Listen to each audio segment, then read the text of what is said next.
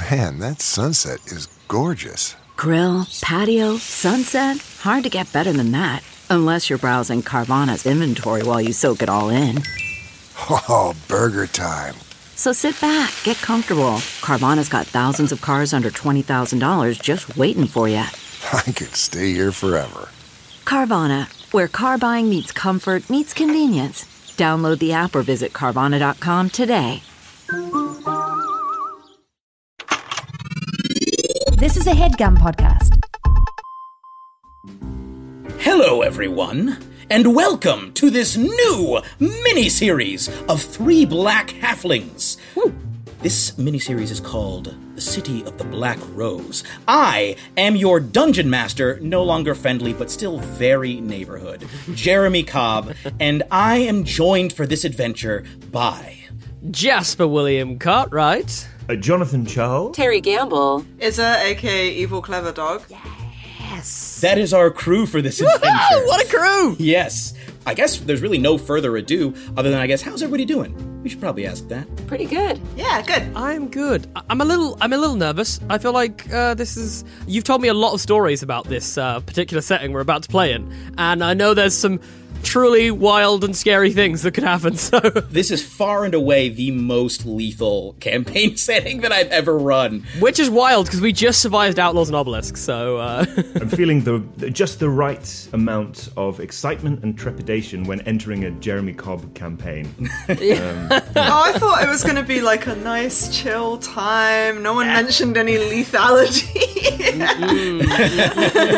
This is Jeremy Cobb. Honestly, I got to brush up on these spells because I will keep you safe. I will keep you safe. It is my mission. I'm feeling pretty lucky about this good con modifier now. I'm happy with that choice. Has everyone got above a 6 for con? Just double checking and make sure that we... I think we did that. Hopefully mine sticked. Hopefully I bumped it up. For all those listening at home, Terry did bring a 6 in con to one of Jeremy's campaigns. Clearly Terry was thinking, I'll do half an hour with Three Black Halflings, then I'll clock off. Because with a 6 in con, that's about what you're going to get with Jeremy. No. Yeah. Everyone, it's not too late to change your magic item to an amulet of health. Yeah, exactly. Go. Don't worry, resurrection is very easily accessible in this setting, so... Tell us about the world, Jeremy. Tell us. I'm so excited. I'm not even just going to tell you about the world. We're going to jump right into the world. What? Everybody, fasten your seatbelts, tip your fedoras low, turn the shades dark, and put on some smooth jazz as we begin to enter the City of the Black Rose.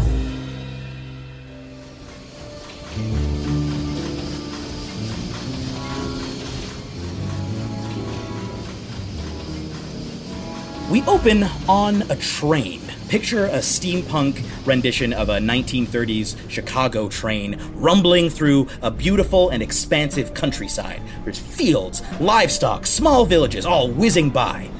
As the hours pass, we make some stops in a more suburban area, a mixture of architectural styles dating back to like the 19th century, but with the most recent bearing a vague resemblance to 1950s Americana. But finally, as our vision grows hazy with afternoon weariness, we see it. A towering, multi-layered megalopolis. An urban jungle the size of Rhode Island with the population density of Manhattan. Skyscrapers of stone, cast iron, metal, glass, and crystal straining ever higher even as the ground beneath them continues to decay. A city vast, deep, and dark. We have arrived in Mavros. The City of the Black Rose.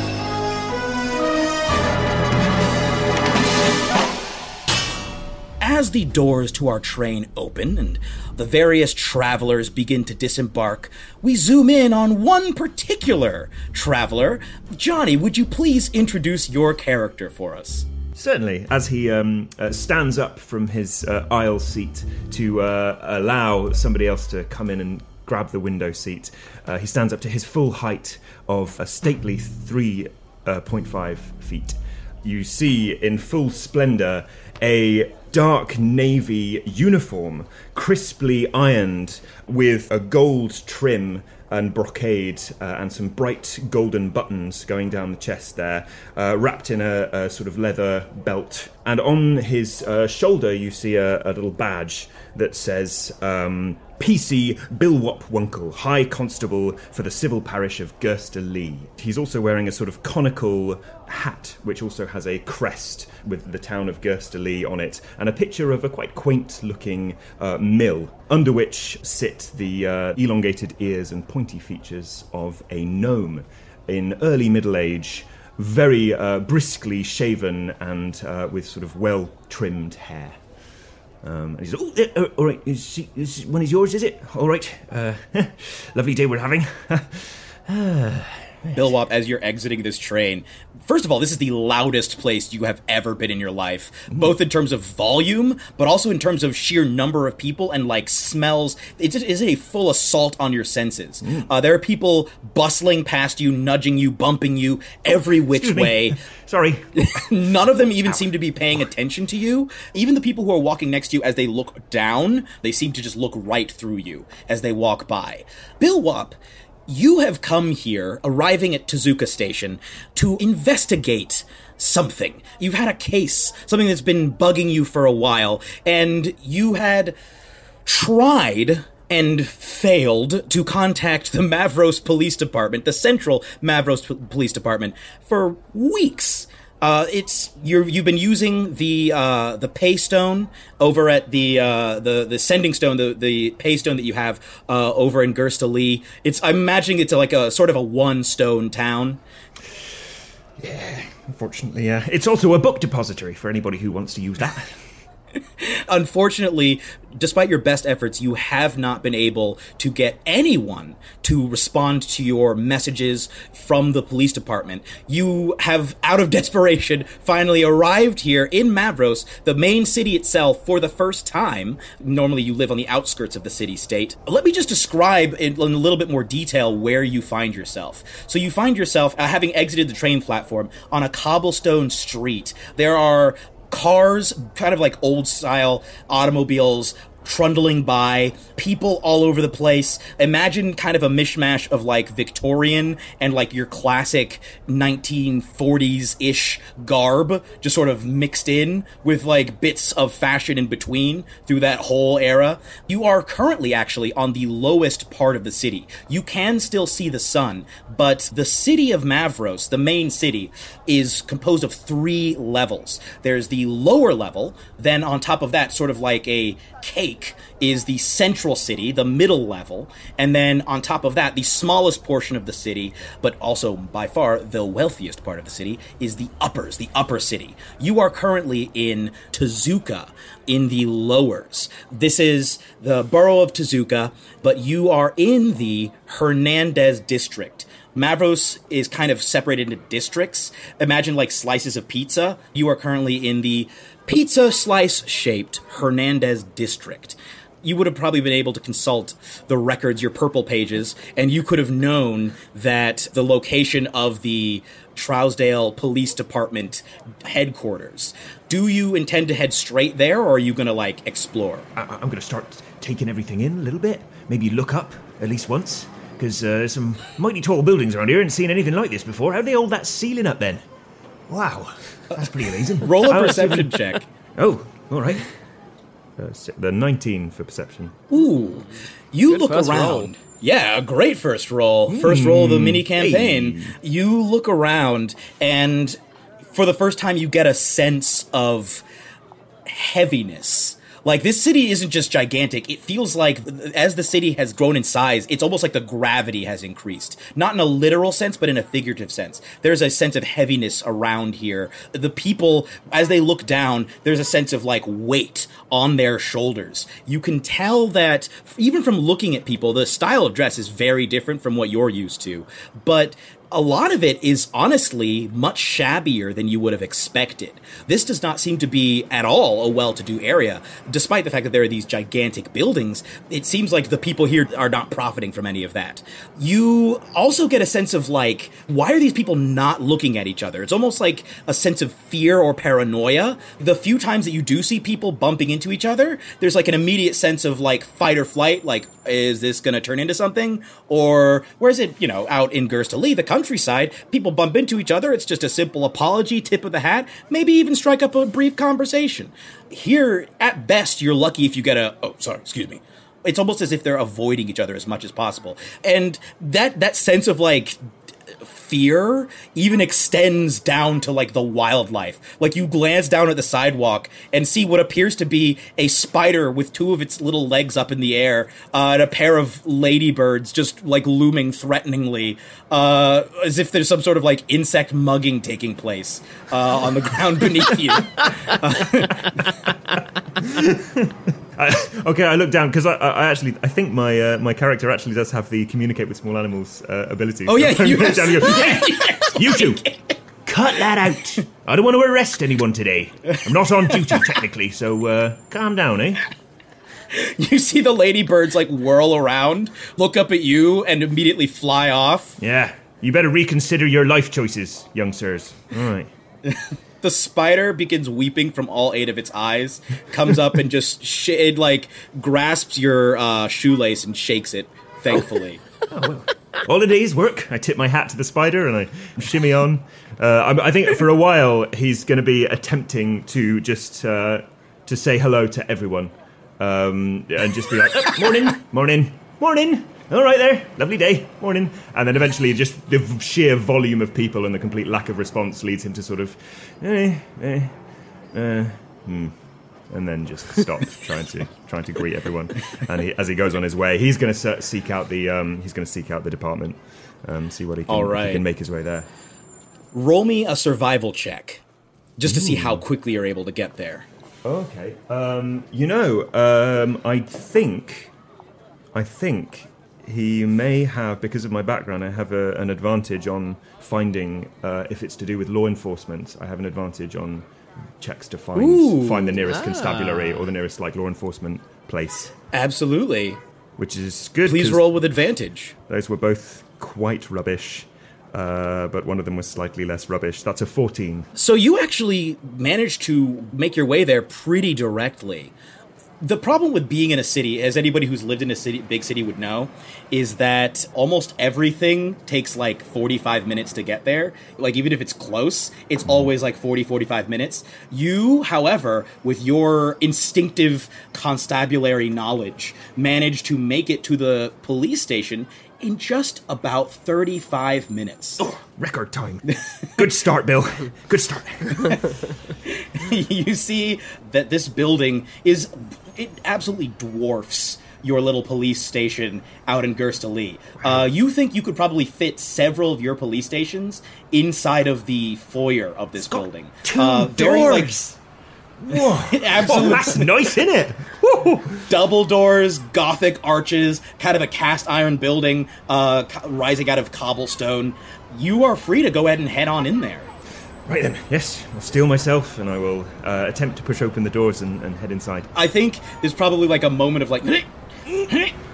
but then you notice that actually in the city they have multiple like triggers for shorter people that you could just sort of press something and it'll swing the door open. Very diverse population here. I'll click that and stumble through the little door. You stumble into a room, carpeted floors. It's a big room, but not very bright, despite the large number of windows. You see a secretary sitting behind a desk. You see that there appear to be officers sort of milling about this way and that. What would you like to do?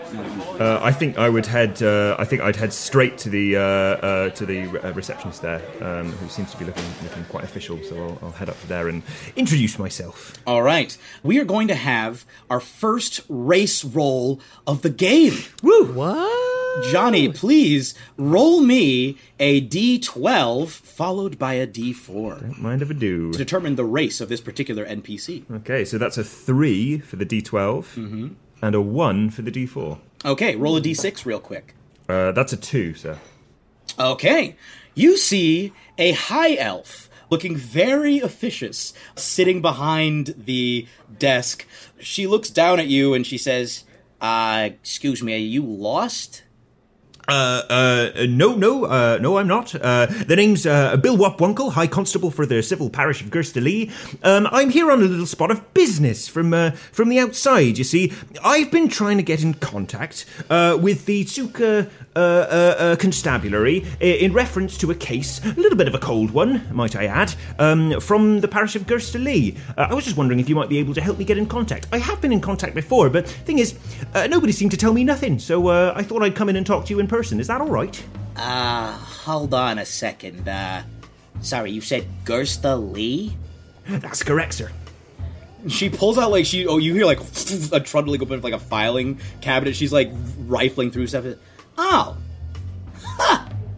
Hey, she looks up. Hey, Vinny, come over and look at this. One of the officers walks over. He's like, never heard of Gersterley? He's like... Never heard of that place. Yeah, well, we gotta. What'd you say? High what now? High constable is my role. Bilwop Wunkle. Right. Vinny, you said. Yeah. Nice to meet you. Officer Flash. Vinny Flash. He reaches down, shakes your hand. The receptionist has a name tag that says Maisie Hawker on it, and she's like, right. Well, that does check out. Vinny, you willing to handle this one? Yeah, why not? Here, you said Constable Wunkle? That's correct. All right. Constable Wunkle, come on. He takes you back to the area where all the detectives tend to have their offices. He's like, all right. Bit nice in here, isn't it? Yeah, it's... very clean. He looks around, sees, like, all the dust that has, like, collected around the room. And he's like, yeah, I guess. So, Officer Wunkle, excuse me, High Constable Wunkle. Just call me Bill. Bill, okay, Bill. Go ahead and call me Vinny. All right. What can I do you for? So here's the thing. Long story short, about 15 years ago, we had a very interesting case in my town where a fella down Bargas Farm was tilling and chuffed up a hand. We're not sure who it belonged to or even particularly what race it was, but accompanied by that hand was a scrap of cloth and an interesting orb. We were never able to determine anything back then, but just recently... a little bit of the technology, this magical stuff from the city has started coming into common use out where I live, and we were able to restore these scraps of cloth that we found, and we discovered that they were actually part of a uniform for, well, here you go, let's take a look at this. And he's going to whip out this scrap of cloth that looks like it's from a sort of uniform. And on the breast of it is a little sort of official-looking like lettering that says the Kauta Manufacturing Company. Now, I hadn't heard of this before, but I was just wondering if you might be able to direct me to their headquarters so I might be able to ask a few questions. Sorry. You said, can I look at that? Can I take a look at that? Absolutely. No problems at all. I'll hand it to him. You said... there was a hand and an orb as well. That's correct, sir. I didn't bring the hand with me. Couldn't figure out how to preserve it, and, well... yeah. To be honest, I didn't really fancy carrying it around. But I've got the orb. Oh, can I take a look? He takes the orb, plucks the orb from your hand, just took that. Okay. Stares at the orb for a moment, and then his eyes widen. He says, thank you very much, Bill, for bringing this to our attention. Oh, if you would wait just a moment, I need to make a quick call. Certainly. He reaches over to the little receptacle on his desk and retrieves his office stone. Ooh, that's a tiny stone! Wow, you can carry that around in your pocket. Amazing. Yeah. Operator, yes. Can you please connect me to Representative Hildebrandt? And from there, we will cut to a completely different location in the city, still in the district of Hernandez. We jump over to you know, you can absolutely gainsay this, Terry, if you prefer. But I'm imagining that your office may be inside of the church. Oh, yes. Okay. Absolutely. We jump over to one of the nicest churches in all of the lowers, Unity Tabernacle. Basically, imagine a classic Gothic cathedral with the inside kind of having been slightly updated to fit with more of a, like, early 20th century sensibility. In the back, we go not to a church office, but to the office of the deputy mayor for the Hernandez district. Terry, would you please introduce your character? Yes, my dears, I'm Zora Hildebrandt. I am an established person in this community. I enjoy things like church and more church and more church. I can't get enough. No separation of church and state here. The state is in the church. So I, you know, spend my days making sure that the community is being served properly by the church. I make sure that everyone follows the rules and creeds and things that they need to know of the church. I am a warlock of a certain age. I don't want to say, no, I'm 79, it's fine. I know I don't look a day over 29. I have a piercing visage of just very tight. I imagine like the tightest skin pulls, you know, on the corners, piercing green eyes and overly coiffed mop of curls on the top of my head, with a, like, I would say like a coffee and cream colored skin. And I have very high collar, neck collars. I feel like I just want to hide my neck. You know, when you reach a certain age, just, anyway. You get the turkey gobble going? Turtlenecks become very important. So I have very high neck collars, and like everything is kind of militaristic though too. So like I imagine very tailored, like with epaulettes maybe. Today I'm wearing a gray coat, but with like silver brocadey kind of accents and like little military accents. Some of them look very sharp. They're more angular. I imagine they look like they could cut you if you tried to hug her, almost to, like a defense mechanism, like people do not want to touch me. It's probably also to maybe ward off people from trying to take any of my money from my pockets. My outfit looks like a full weapon. I think everything needs to be in its place, so I imagine everything in my office is very well kept.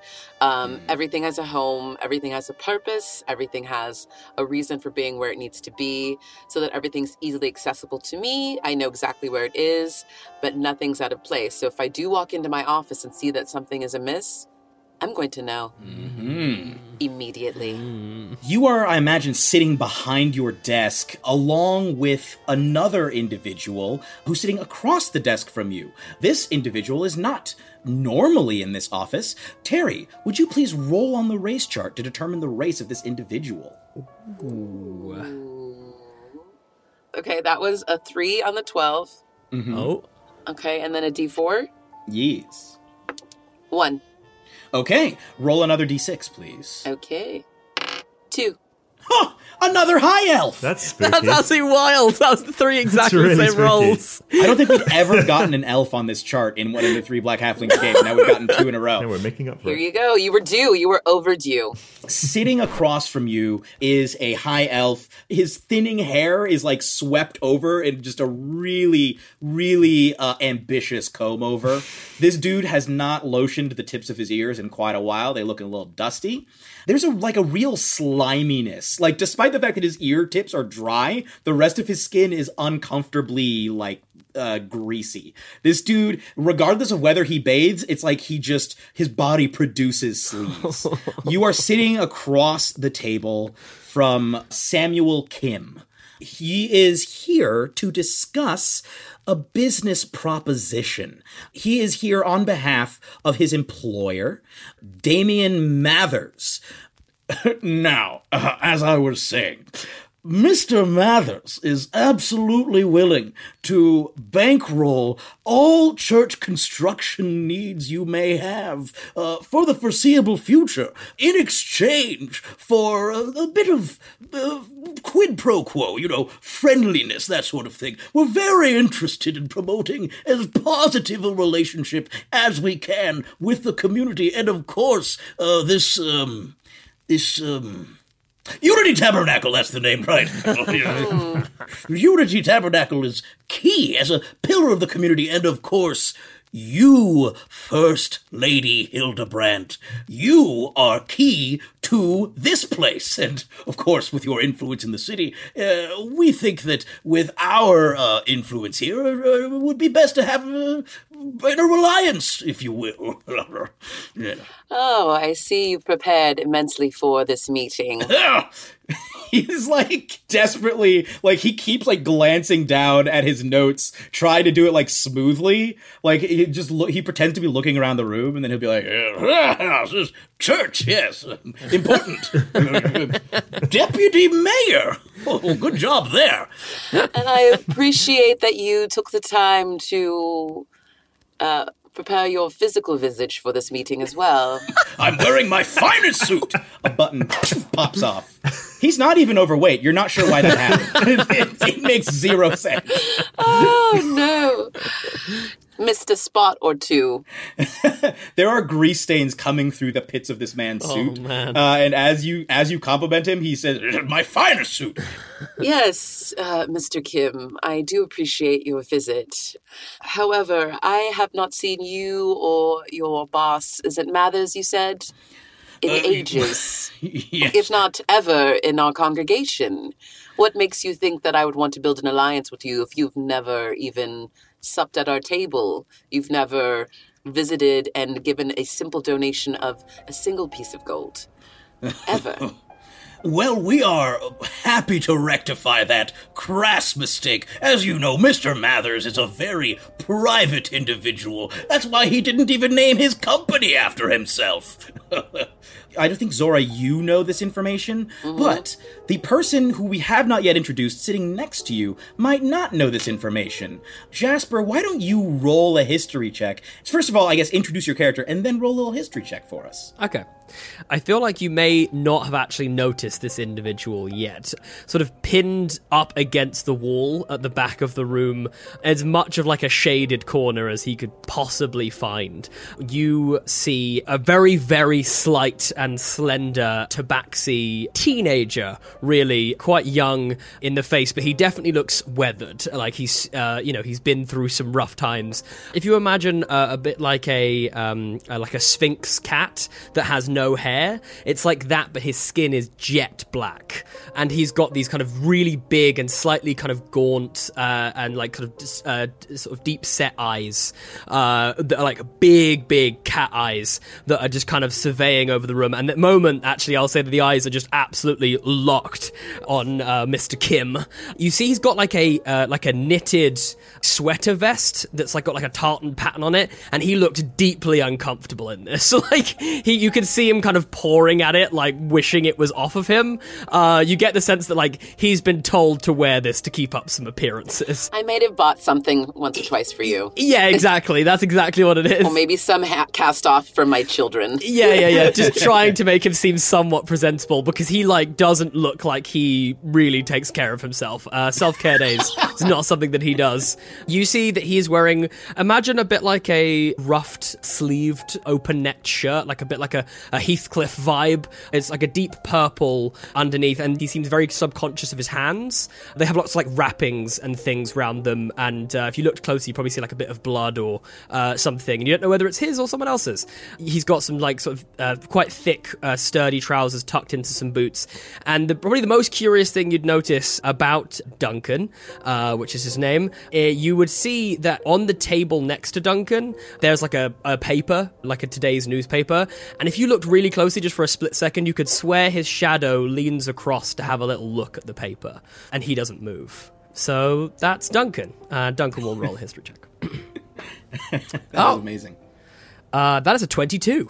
Ooh, Duncan, this immediately rings a bell because you've had numerous conversations about Mr. Damien Mathers with your employer. Or more accurately, you have sat and listened as she ranted and complained, not sometimes to you, frequently to others, about Mr. Mathers. Mr. Mathers is an extremely wealthy entrepreneur who got rich by investing heavily into manufacturing just at the beginning of the magic boom that started about 20 years ago. The magic boom, of course, being the technological revolution that occurred when one of the most famous scientists in the city figured out how to implant more powerful spells into physical items much more quickly and much more safely, and has absolutely revolutionized the way that people do things in this city. He got into that and has been manufacturing that stuff.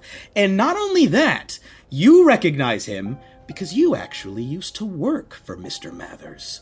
Ooh. Mr. Mathers owns a company, which is, of course, not named after himself, named Kauta Manufacturing. He is the CEO of the company, and Kauta Manufacturing is extremely powerful in part because of the Kauta Mine that is located in the Hernandez district at which you used to work. You know that Mr. Mathers is a very kind of shadowy individual. Very few, people know he exists, but very few people see him. He makes very few public appearances, though he seems to have his fingers in just about every pie. And you hear things. You hear scary things from time to time about this fellow. This is, I think, this free information for both Zora and Duncan. This is clearly some kind of a power play. Damien Mathers is, other than the Hildebrandt family, easily the single most influential person in the Hernandez district, considering about 20% of the population who is employed at one of his facilities. This dude has huge influence on the voter base. And the economics of this particular district. This offer is clearly some kind of a play of some kind. I think as Duncan realizes this, there's like a window behind him to the left. He kind of raises his hand to the window and makes it look like he's inspecting his hand and his sort of slightly blunted claws. And as he does that, you just see that through the light of the window, he's just casting a shadow of his hand, just hovering around this guy's neck. And he's just at the moment, just side-eyeing Miss Hildebrandt, just as you do this, Mr. Kim suddenly just sort of reaches up and rubs his throat slightly, and looks over and sees you there for the first time. He's where did you come from? That's not important. Cryptic, right?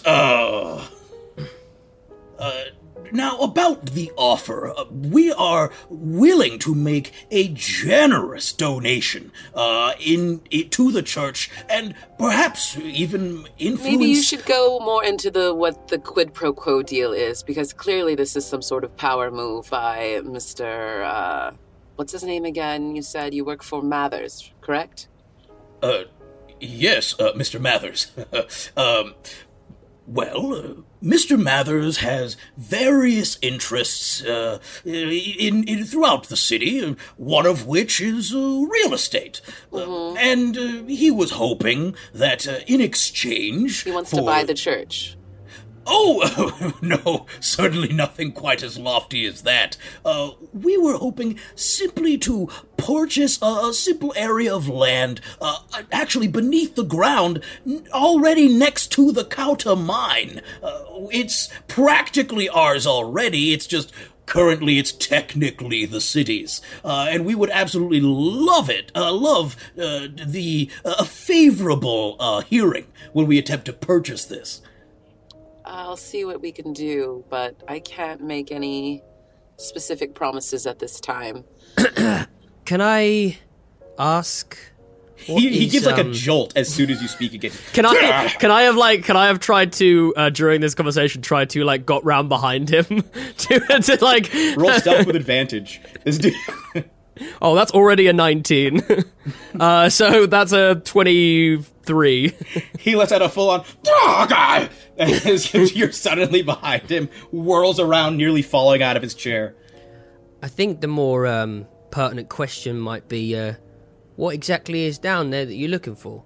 Well, of course, more ore! He is referring, of course, to the Eco ore, that is essentially the magical ore that there's like huge bedrocks of magical ore underneath Mavros that have enabled people to essentially like power this magical revolution in a lot of ways. Like this ore is a repository of magical energy that can be easily harnessed to then, if you're able to then shape that into a specific spell, you can use that to power various appliances, power trams, power the crystals that light the parts of Mavros that are covered by the upper levels of the city, that sort of thing. So, I assure you, absolutely nothing's down there but ore. Oh, just the most valuable item in the city. Excellent. You see a greasy bead of sweat just, like, emerges from underneath his comb-over. Just moves real slowly across his forehead. Like... It is very, like, rainbowy because of all the, like, oil. Oh, man, it's actually like an oil slick. It's genuinely an oil slick happening. I'll take my, like, sleeve. I mean, my like, top underneath is so dirty, underneath his pristine sweater vest. And I'll just, like, dab his forehead for him, just staring him out, and then I'll just, retreat back to the side of the room. Thank you. He tries to swallow, but his mouth is dry. Do you need something to drink, dear Mr. Kim? Yes, that would be very nice. I'd be very thankful, yes, please. Mm-hmm. I'm going to pour him. Okay, yeah, you're good. You go for it. I just have like a little tumbler, on my desk, and just I pour him a little glass, slide it over. Thank you so much. As he's like drinking this, you see a light go off on the sending stone on your desk, and you know that somebody's trying to contact you directly. This only goes off if somebody tries to contact your office directly. You'll have to excuse me, Mr. Kim. I'll need you to step into my lobby if that's all right. Yes. I need to take this call. Absolutely. I'll just leave this. He leaves like the papers with the deal there. He's out in the vestibule. I'll make sure to see him out. Thank you. We'll consider your offer. Thank you. Please. As he's like being ushered out the door, he's like, the offer is not indefinite. We would very much appreciate your response by tomorrow morning. All right, we're gonna answer that stone. On the other end, you hear... Hello? This is Officer Vinny Flash. Is this Madame Hildebrandt? You, of course, recognize this voice. Your family has a great deal of influence in various areas of the city, one of which is the police department. And he says, Ma'am, we got a constable here from... sorry, where'd you say that was? The civil parish of Gersterley. Right. The civil parish of Sorry, one more. Gersterley? The civil parish of Gersterley. Is that an adverb? No, it's got an E and an A. Well, it was originally Lainderley. It was originally Ley when the elves were living there, but that's Elvish for field. All right, and then it was stop, the dwarves stop. Came no, there and named it Leyder. Dur is dwarvish for field. Okay, no, I get it. We came there and named it Ley, which is gnomish for field. So it actually was called field. So we changed it to grain. Oh no, I'm enjoying field, this etymology. I'm in the middle. Gerster is our word for wheat. Okay. So because that's what we mostly grow there. So it's just called wheat field, really, but it used to be called field in 3 different tautologies. Isn't that interesting?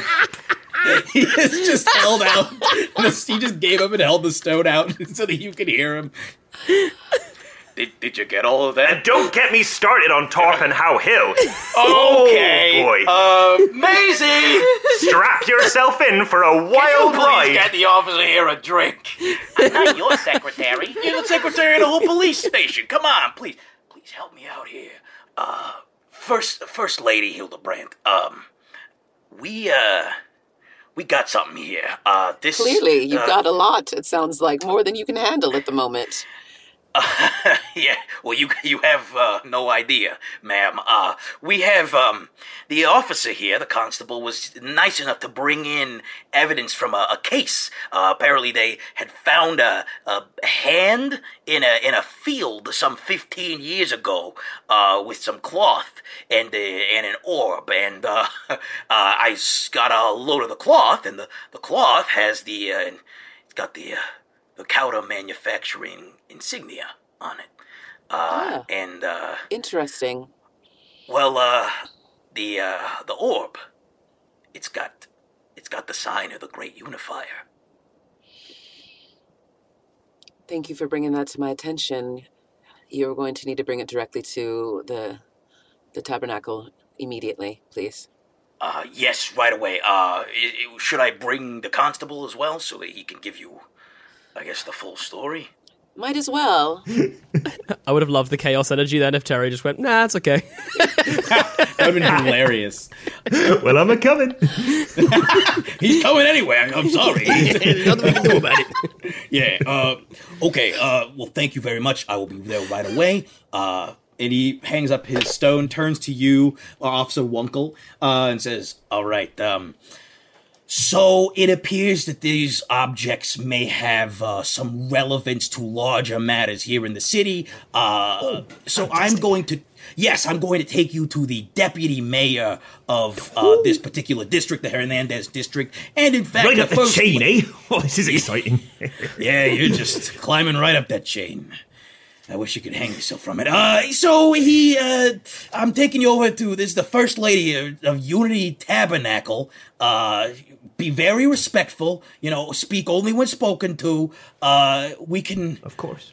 He looks at you, I'm very good at not speaking when I don't need to. You ever ridden a motorbike before? Actually, there was a time when... Oh, sorry, you were talking. You ever ridden a motorbike before? A motorbike? What? I know about bikes, sir. Those things with two wheels. You got pedals on them, and you scoot yourself along. Very fast on one. Actually, my old friend... right, let me stop you right there. He picks you up. He's like, okay, so you're going to want to sit probably in front of me here. In fact, roll... Actually, let's see if you want to sit in front of him. Roll for his race really quick. Oh, yeah. This is when it's a lock. Imagine it's just like, well, I think I'd probably get in the way of your horns, sir, but okay. Yeah, he's like a centaur. Please explain how a centaur motorbike works, Jeremy. Oh, I will gladly. Imagine that's a 3, a 1, and a 2. No, it's not. It's that was an 11 and a 1. Okay, an 11 and a 1. Oh, okay. The officer, that would have been amazing. The officer is also high up. A Verdon. Officer Flash is a Verdon. But he appears to have gone through, like, the height change that many Verdons experience already. So he's gone from, like, small to medium at this point. We're looking like a cool 5'8". So he ushers you out through the police precinct. You're getting, like, a lot of stares from some of these cops. You get the sense that, like, they've never seen someone quite like you. Like, the cheer that you have brought in here and, like, the sunny disposition is almost like you are glowing as you walk through this police precinct. Is there a place to put this coffee cup back? Can I clean this up? He just, and you see that, Mrs. Hawker leans down, she's, I'll take that, honey, thank you. Thank you, that was one of the nicest coffees I've ever had, really strong, quite a kick in the teeth. Yeah. Oh, so well, thank you. I've always said I make a great cup of coffee. And he's like, okay, quit your flirting. Ushers you out the door. You see his little police motorbike. Sadly, there are police motorbikes that have the little sidecar add-on. Sadly, his does not have that. This is actually an old-school, like, bicycle with the gigantic front wheel. I can't remember the name, but also with a motor. Is it a penny farthing? Is that what it's called? Penny farthing. Penny farthing, I think. Yeah. Yeah, yeah. All right, this is a penny farthing bike, but it is a penny farthing motorbike. Amazing, that's the most steampunk thing I've ever heard. I love it. Yeah. I'm going to turn to him and be like, I don't suppose you've got a ladder, have you? Don't worry, I'll do you mind if I lift you? Oh, not at all. Okay. He picks you up, plops you, so you're, like, teetering on the edge of, like, the first wheel. The big first wheel he climbs on behind you, so you're sort of, like, balanced between the wheel and his lap. It's got, like, chopper handlebars, I'm imagining, so it's just, like, this big old, like... and like just speeds off through the city. I'm gonna cut back to Duncan. Duncan, as you are ushering Mr. Kim out of the church, I don't know if you want to touch him, because he is very... Like, you get the sense that if you touch him, there'll be a slight squelch with just how greasy this fellow is. I've seen some disgusting stuff, but I don't... No, thank you. He, at one point, slips in what appears to be his own leakage. Good lord. It's like it's getting worse. It really is. It really is. It went from like a slight gleam, glisten to like full slip slide. Like, oh my God. How has it got underneath your shoes? There, you have rubber on the soles of your shoes. How has that happened? I've learned not to question it. I've learned not to question it. Something you just have to accept. He looks around the facility and he says, just a quick question, young'un. Does Miss Hildebrand... What time does Miss Hildebrandt leave the church? At night. Would we be able to reach her here? Or would we, if we needed to contact her, would it be better to, say at the night time, contact her at her home? Yeah. Yeah, you'd probably be able to contact her here. She's pretty hard working. She doesn't tend to leave. So... Right. Yeah. So she lives at the church? Most nights, yeah. That'd be a best bet. Okay, I ask because I'm telling you, Mr. Mathers was really leaning on me about this deal. Mm-hmm. So, thank you. I will pass that information on. One of us will definitely be here, so I can always pass a message along if needs be. Excellent, all right. Thank you very much. Can I roll an insight check, please? Is he planning to come back this evening? Because if so, I'll be waiting for him. Roll insight. Oh, that's a nat 20, my dude, for a 27. Whoa! That's what I do, baby. Let's go. Get it. I will roll it. There's no way he can beat that. There's honestly no point in rolling. Slippery slide. There's a 0%. He does not have slip out of a 27, my dude? Let's go. He truly does not have deception that high. This is not a trustworthy man in any way. Yeah, that was clearly some kind of information gathering question. Yep. You know that there's a very good chance of something bad happening.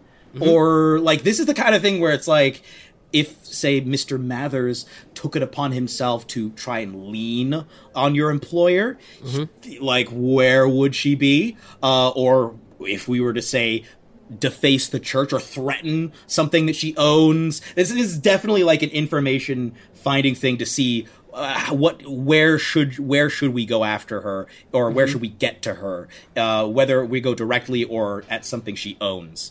There's clear ill intent there. And it, honestly, also, I think you get the sense this dude does not care. Like, he doesn't care about anyone. He truly, it's very much like this is all business in his mind, and he sensed the resistance. He senses the kind of hostility. Those barbs communicated a lot to him. This is just this is not great. This is not a great situation. Can I just quickly before you go, if obviously my employer would need to get hold of yourself. Normally she'll send me out to deliver a message if she's busy here. Where might I find you then? Oh, well, you can contact me at my offices. Where will you be in the evenings? Oh, I don't know. I'm a man about town. Who knows? That's fine. Just where you live. That's fine. If I give you my... I'm sorry? Just like, as in where you live, so if I can find you, deliver the message, just like you said that you would do to the ladies at Hildebrandt. Well, I can give you my stone... information if that's what you need, my stone code. Well, no, it's just because you asked where the Lady Hildebrandt was going to be in the evening, so I just thought I'd ask where you were going to be, so just in case we need to, exchange messages quickly. There's like a pause, and the temperature in the room seems to lower as his eyes narrow, and he just stares at you intently and says... I'll open up the big eyes from underneath and just very begrudgingly smile. He looks at you and says... Well, I suppose we'll be seeing each other again soon, won't we? Well, for your sake, I hope not. Bye-bye! See ya. Yeah. So long. He heads out the door, again slipping on the stone. Just I think he probably see, as he turns around, you just see my shadow just starts to grow a little bit, like, and I think the eyes just narrow down as I stare him out. Yeah.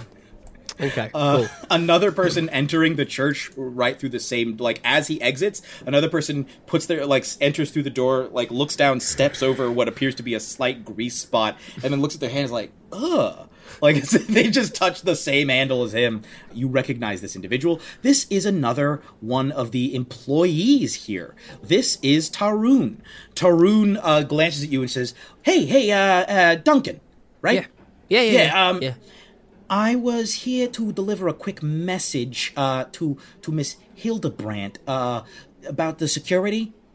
Oh, the security, right. She asked for. Yeah. Well, she's just on the stone at the moment. So if you want to leave me a message, I can relay it to her.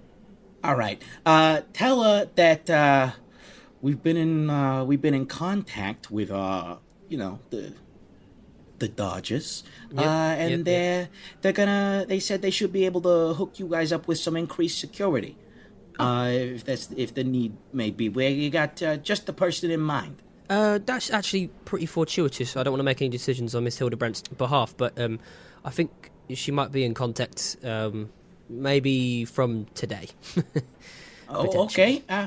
Right. Well, yeah, absolutely. She knows where she can reach me. I'll just go ahead and get everything ready just in case. Yeah. Just be by your stone. We might need some more, especially over here at the church. So. Right. Okay. Well, have a good one. Tarun heads out the door, and we are going to cut from there to a completely other part of the city that we haven't been to yet. This part of the city is much warmer and sweatier and loud, but in a different way. Most of the city, you hear the sounds of machinery, people yelling, people walking by, different things like that. This is like cheering. This is cheering and shouting and jeers, screams. We open in the Beehive Arena. I don't think most of the characters would even know this place exists. This is deep in the underbelly of the city. The Beehive is a fighting arena where anyone who wishes to can join and participate in fights for money. And in the ring, I think just about vanquishing a foe, perhaps standing on the body of an unconscious vanquished foe as the crowd goes crazy. Isa, why don't you introduce your character? So we see, with a foot confidently placed on the fallen body of her enemy, what initially looks like a sort of giant hulking green beast almost. And then she starts to, like, shrink down in almost like an uneven fashion. Like, at first, like, an arm shrinks down, and then a leg, and then the head, and then she just kind of, like, shrinks down to the point she's standing on top, fully on top of her fallen foe. And we see that she is actually, in fact, a tiny, young, scrawny-looking goblin girl, only about 3 feet tall, with bright pink eyes, green skin, and dark hair styled into, like, a messy faux hawk. And she's wearing a sturdy but sort of slightly oversized and makeshift breastplate with, like, spiked pauldrons. And the armor is painted in bright colors, including some of what are basically stylized, like, tags of the word Pimms. And she's also wearing boots that kind of look a little bit too big for her and also too nice compared to everything else she's wearing. But they are also now kind of, like, dusty and scuffed up from the fight. And she also has some markings on her arms. On her right arm in brown with some sort of, like, rough rocky texture on it, and one on her left arm in, like, a pale blue with soft shifting white tones that move across it when you spend a long time looking at the marking. But right now, as she transforms down into her, like, smaller goblin form, they're sort of glowing, and then they, like, the glowing recedes and they just look like the brown and blue markings. And she's also wielding a maul, which is sort of placed over one shoulder. And she also has a battle axe strapped to her back. And they both look, now that she's shrunk down into her true form, they both just look way too big for her to actually wield. And also look very makeshift and roughly hewn. They seem to slightly shrink down with her when she turned back into her normal goblin form, but are still slightly too big. But she still manages to wield them, even with her scrawny little goblin arms.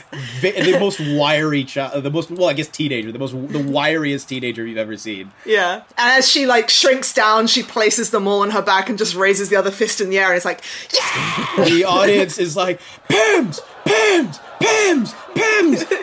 Pimms, you see in the crowd absolutely going crazy, having made a killing betting on this, are your three friends. You see Grent, who actually you realize Grent was not here before.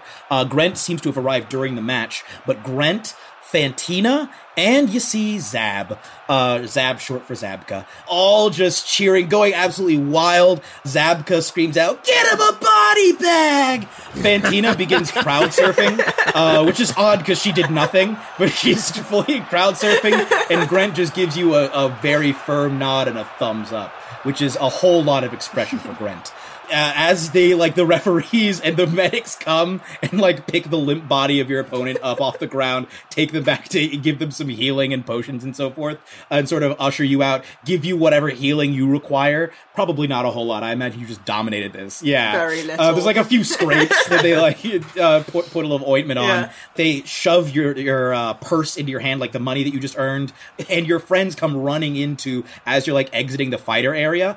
This place, by the way, is, a gigantic... It's called the Hive because it's shaped like a gigantic metal beehive, complete with passageways you can find your way through, and also the staff are dressed like bees. That is also part of why it's called the Beehive. Fully bar in Manchester. I want to go to this so badly. I want to go to this place so badly. Oh, I love it. You are in the secret underbelly, the Mavros Agora, which is kind of a city within the city where the criminal elements tend to congregate. It is literally inside of abandoned buildings, abandoned mines, abandoned sewers, a network of places within the city. And your friends come running up. Zab chest bumps you. Fantina is straight foaming at the mouth. Just she doesn't speak much. And Grent comes forth, puts a hand on your shoulder and says, "Nice." And that's about it. Zab is "That was the coolest thing I've ever seen. You are getting better and better. Oh my gosh, that guy didn't even have a chance. You practically broke him in half." Grent just calmly hands Zab a pill, and Zab's "Oh yeah, thank you." Takes the pill. "Yeah, no, that was real good. Yeah, it was good." And Grent's "So, I'm proud of you." Oh, damn. Okay. Thanks. Thank you. They look away again, and they look up, and they say, "Today might be a big day." Yeah, I know. I just kicked that guy's ass, and we've got another fight tonight. I'm gonna get so much money. Not what I meant. They look up at you. You see their eyes beginning to swim with tears a little bit, and they say, "Word came up from up top. Apparently from Master Dawkins himself. I just heard from Tarun. They're giving you a security detail." "Oh, what?" "Yeah. I guess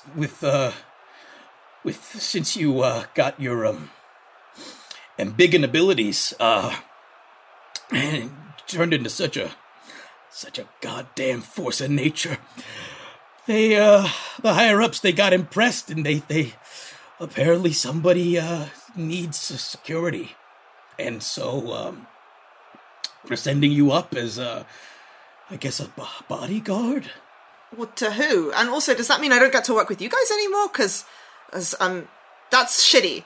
Roll for Grent's race real quick, because we don't. I feel like we should know. I need to know whether Grent takes a knee or not. 7 on the D12, 4 on the D4. Okay, Grent is a Lokatha, which is a big fish person. Nice. So they take a fin. They take a fin and put both of their fins on your shoulders, and they say, "Listen, kid, there comes a time in every young criminal's life. When they're taken away from the jobs that they were weaned on and sent out to much bigger and better paying positions in other parts of the city. And, well, it shouldn't be looked as a sad thing. It's a good thing. You're growing. And unfortunately, you're growing a little too big for our little group here. That was a very funny joke. Excuse me. You see Grant turns away from you, pulls out a handkerchief, and puts it over their fishy nostrils, and like weird trumpet sound as they're trying to blow their nose. You see Fantina has stopped foaming and is kind of like frozen in place watching this, and Zab is slowly shaking his head. Both of them look absolutely stricken to hear this. Yeah. Grant turns around and says, "Listen up, folks. Pimms has been chosen by the big man himself, by Master Dawkins. Pimms is gonna be a higher-ranking Dodger than all of us one day." You see their eyes really welling up with tears. They sort of reach... Pimses is as well. They reach up with a fin, with their fins, and sort of sweep the moisture over to their gills, just to like give themselves a little pick-me-up. And they say, "Sorry." They put their head under your face for a moment. And say, "No, go ahead, let them out. It'll help." And they like position their gills underneath your face. She has like gotten like further and further into welling up towards crying throughout this whole thing, and she just kind of goes like looks around really shiftily, and then just kind of like turns her face directly into his gills so no one has to see her cry, and then like wipes her face and just turns back, like hands on hips, like, "Well, this is a great honor, and I should be really excited about this, but that doesn't mean I don't still get to come down here and hang out with you guys and celebrate our wins and drink loads." "Yes, of course. We'll still be together just like old times." Grant is fully like on by a thread. By a thread right now. Fantina is just vibrating in place. You can see she is trying to hold it in. Zab looks around the group and is like, Should we hug it out?" And Grant's like, "I think we should." And everybody just falls in around you, full ugly sobbing. At that point, she allows herself to ugly sob as well. She's hidden in the circle. Meanwhile, behind you, somebody is like in the arena. Somebody has somebody by the lapel, just beating them in the face. Just loud, these loud thumps happening. And just, "Please stop!" A fireball explodes. Exactly. Like a human foot just flies out of the arena. That lands nearby. Like, after I think a few minutes of this, everybody sort of like has cried themselves out for the time being. Grant looks at you and says, "Now, if you go up and I'll walk you there. I'll walk you to Tarun, okay. And you can go with." Don't we even have time for celebration drinks like we usually do? I think these drinks are going to have to be to go. She starts welling up again. Yeah, they're like, "No, don't worry. It'll be on me. Let's go. One last time, but not the last time, but maybe the last time. Oh, God." As you guys, like, head out. They get you some... What do you think Pim's drinks? I was like, "Pim's cups? Pim's?" Yeah, I was going to say. But that's too fancy of a drink. I don't want to say it, but... It's too fancy of a drink, but they did just win a lot of money, so maybe they do actually drink some Pim's with all the garnishes. You all get some bootleg Pim's. You get some bootleg Pim's down here. It's called, like, Zims or something. Yeah. It's called, we'll call it Mr. Pimms. It's called Mr. Pimms. And it has like a weird color to it. Like it's weirdly brown.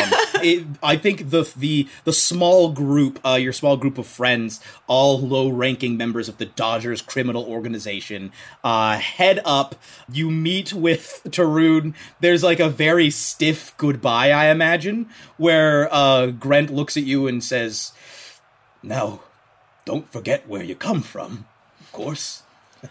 "Oh, I won't. And I'll be strong for you." And she puts her hands on her hips again, like flexes her not non muscles with the runes over them. Grant says, "That's my girl." Fantina doesn't really say anything, but lurches forward and gives you a very tight hug, and then steps back and flexes, try to mirror your flexing, and Zab straight sweeps your leg. He just walks forward and just sweeps your leg, and he's like, "Gotcha!" You run away, crying. I love this bunch so much. Let's just follow them. Can they be in the party too? Can I play Zab? That's all I'm asking. I want to see them. Then we'll carry on. So good. Like it's like a mixture between like the waving arms run and like a Naruto run as he runs away back into the Agora.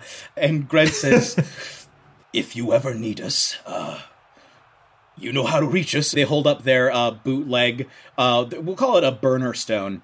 They have we'll say you all have burner stones that you could use basically only to contact each other. They're like glorified magic walkie-talkies. And they give a nod. Tarun is like, "Wow, this is a lot," and he's like, "Are we good to go?" And Grant's like, "Yeah, absolutely." Pimms almost starts swelling up again. Fantina has somehow produced bagpipes and is like playing like a mournful song as Tarun ushers you away. As Pimms walks away, she like toughens up again and then turns around and like waves at them, and then her hand just like embiggins to like a massive hand waving on her tiny body. As that happens, you just hear the loudest as Grent's face opens, like this huge mouth just opens, and all you see is the lamenting gigantic fish mouth. And Tarun looks at you and is like, "Right. So anyway, hello, my name is Tarun. Your name is Pimms, right?" "Yeah, that's right." "Yeah. Well, first of all, well done, Pimms. We've been hearing great things about you used to be like a lookout, right?" "Uh-huh. Yeah." "Yeah, but the way that you've been stepping in, I mean, it sounds like you turned into a real hunk of muscle here." He pauses and looks at you. He's like, "Where ya?" "I'm a lot stronger than I look." "Okay, yeah, all right, yeah. Look, trust me. Appearances can be deceiving." I mean, she just kind of, like, gestures to the giant hand before she then, like, de-impacts it. How did I not notice that? Okay, well, anyway, let's, you, I have, I've come here, of course, to, give you a little bit of a promotion. You're not going to be working street work so much anymore. Uh-huh. One of our contacts in the city, is in need of a little bit more security. They've been growing, and there have been, of course, tensions within the city, as there always are. So this individual goes by the name of Councilwoman Hildebrandt. Now, you are not by any means to address this individual directly unless you are also addressed in turn. But you will be the Councilwoman's security, and you know what? I'll let her fill you in. Let's head out of here. He actually pays. This is probably a new thing for Pimms. He pays for a taxi. I'm not sure that Pimms has ever been in a taxi. Probably not, no. It's way more spacious in the back than you would expect. At least that's what I thought when I first got in a taxi. I was like, there's way more space back here. It's like actually fairly nice. I mean, sure, the leather is peeling and there's like a lot of stuffing sort of sticking out at various spots. But hey, it's a taxi. And you arrive at the biggest church that you've ever seen. In fact, you probably have seen this church many a time because you live in the district in which the church is located. You arrive at this church at the same time as a motorcycle comes pulling up, carrying a great individual who looks a little bit like you, but is quite a bit taller and much more masculine, and also a figure who actually resembles you much more in terms of stature, but dressed very differently to any person that you have ever seen. You get the sense it's some kind of official uniform, but it is completely unclear as to what exactly this is for. There's like a pointy hat and like a little insignia, but you all enter this church around the same time. And Councilwoman Hildebrandt, there is a knock at the door. This, I would imagine, this is some time after your probably a good 30, 45 minutes after your conversation that you had with Mr. Kim. There's a knock at the door, and you hear, "This is Office of Vinny Flash, and sorry, who are you?" "My name's Tarun." "Yeah, Tarun?" "Oh, excellent. Please enter." "Okay." Door swings open, and a rather motley crew enters. You see, we never actually rolled for what Tarun is. Jasper, do you want to roll for Tarun? That's a 1 on the D12 and a 2 on the D4. Oh, excellent. Roll me a D6. Okie dokie. That's a 2. Okay. Tarun is a fallen Azamar. Whoa! So, holy crap! Yeah. Okay. So we're looking at like kind of. Can we just re-roll play that scene real quick I had with Tarun? I didn't pay my respects. Giant skeletal wings. Oh, he hasn't manifested those yet. He's currently wingless, but he's definitely got like the grayish, like charcoal colored hair, weirdly like glowy grayish skin, definitely like white eyes, and like the edges of like his lips are also white. Basically all of his edges appear to kind of glow white, even though the base color is kind of a smoky gray. And you also see a little tattoo covered goblin teenager, and in between all of those people, a very much non-tattoo covered, very official looking, very shockingly sunny looking gnome, who's actually walking with a slight sort of waddle. There was quite a chafy motorcycle ride, I'll have you know. Actually, Pimms is definitely just like mouth agape, staring around at what she deems to be like the fanciest place she's ever been. This church is so nice. Like, it's so tall. Yeah. I think every time, especially for Bilwop, every time you enter a building, it's like the new biggest building you ever entered. Yeah. This easily trumps the police station. It's so big. Just the sanctuary. Ooh. It's full on cathedral mode. Beautiful art, stained glass, all the works. Officer Flash turns and says, "May I introduce Constable Wunkle?" "Hello." "Tarun?" And he just motions to you, Pimms. I'm Pimms. Hi. This place is really nice. Yes, it is. Right. Quite. So, should we get to it? I don't know if, Tarun's like, "Oh, yeah, I'll just be a second. Just, let me slide in here." Walks up to your desk and says, "This is Pimms. She's much stronger than she looks. I gotta tell you, she's a real firecracker. She's helped us out in a number of jobs. Very valuable to the organization. This is honestly who you've brought to me. You're getting in on the ground floor or something here. Well, I know she doesn't look like much now, but put her in a uniform. I'm telling you, she's got the goods. You got the goods. Show it, kid." Pimms is like, the entire time he's talking, Pimms is just like grinning and nodding, and then when he's like, "She's stronger than she looks," she like does the flexing thing again, and then when he's like, "Show her what you got," she just like makes both of her arms gigantic, and then they kind of like fall to the side, and she like makes them smaller again. Jeremy, would I know of Pimms at all? I think you immediately recognize Pimms. Cool. I don't think Pimms has seen you, but in a long time, probably. Long time. In fact, the last time that you saw Pimms, you were in your barracks at the orphanage. Mm-hmm. It was when the men in uniform showed up. That was the last time that you would have seen Pimms. Mm-hmm. I don't think you knew what became of Pimms. Sure. I think there's a real sense of like, oh. And you're very much lurking in the back. So yeah. I don't even know if Pimms has seen me, but I'm just sat there like, huh, okay.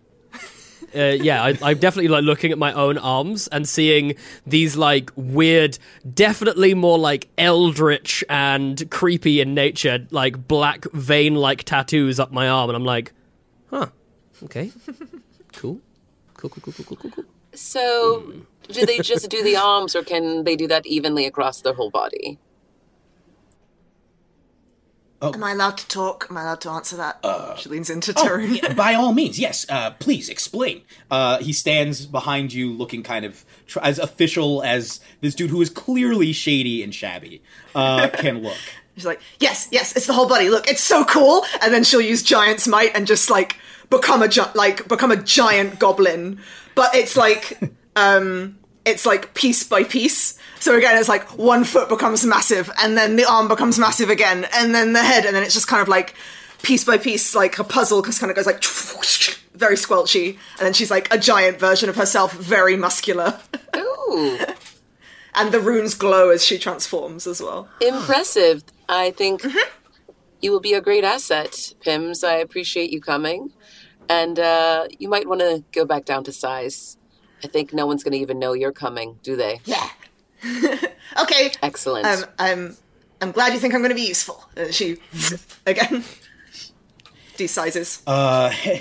Tarun looks around and is like, right. So I can tell there's something going on. You're busy. You're very busy. Yes. My job is done. Thank you so much for your time, First Lady, Madam Councilwoman person.